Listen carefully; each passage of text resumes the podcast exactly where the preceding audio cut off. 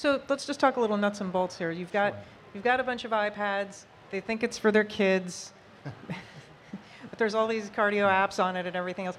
So how did you deploy those? Get the applications on and, and get those out to the ver- various departments that use this? Because I would imagine they all have different needs too. You mentioned your HR department versus your sales department or your C-level executives. We've, d- we've done a couple of things. One, we created a mobility group that we didn't have uh, about a year and a half ago, and that team has really built a lot of capability to quickly acquire and deploy devices. We've partnered with some third parties, so when we're deploying large waves of systems, we can take the iPads and get them imaged to the right iOS version and have the right material.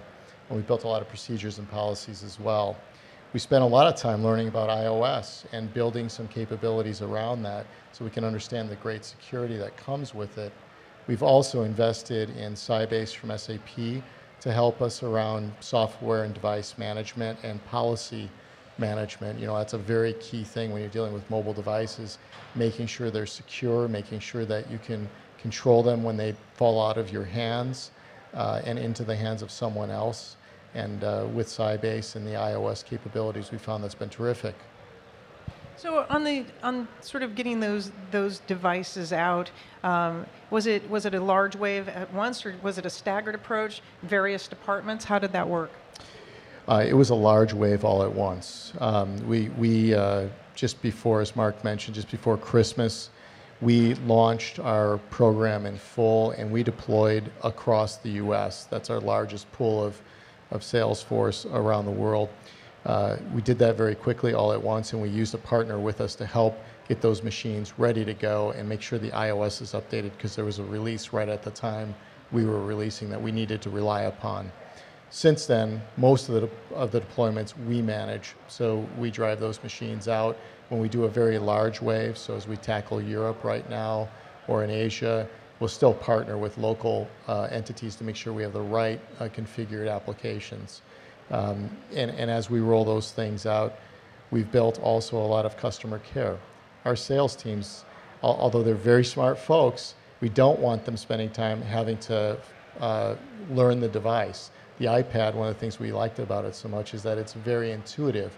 But when they run into an issue, we want to make sure they get the kind of care they need so they can concentrate on helping the, the doctors save lives, not learning the technology or learning which app to download.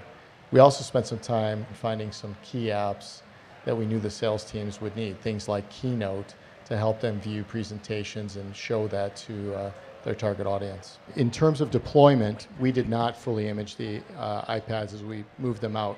We wanted to make sure they were on a consistent iOS version, so we did do that. Uh, we wanted to make sure the rules and policies were deployed to the, to the um, iPad, but we wanted individuals to use their own iTunes account because part of the benefit of the device is having a convergence of many things, including your own personal information on that. So our reps have the opportunity to use their own iTunes accounts.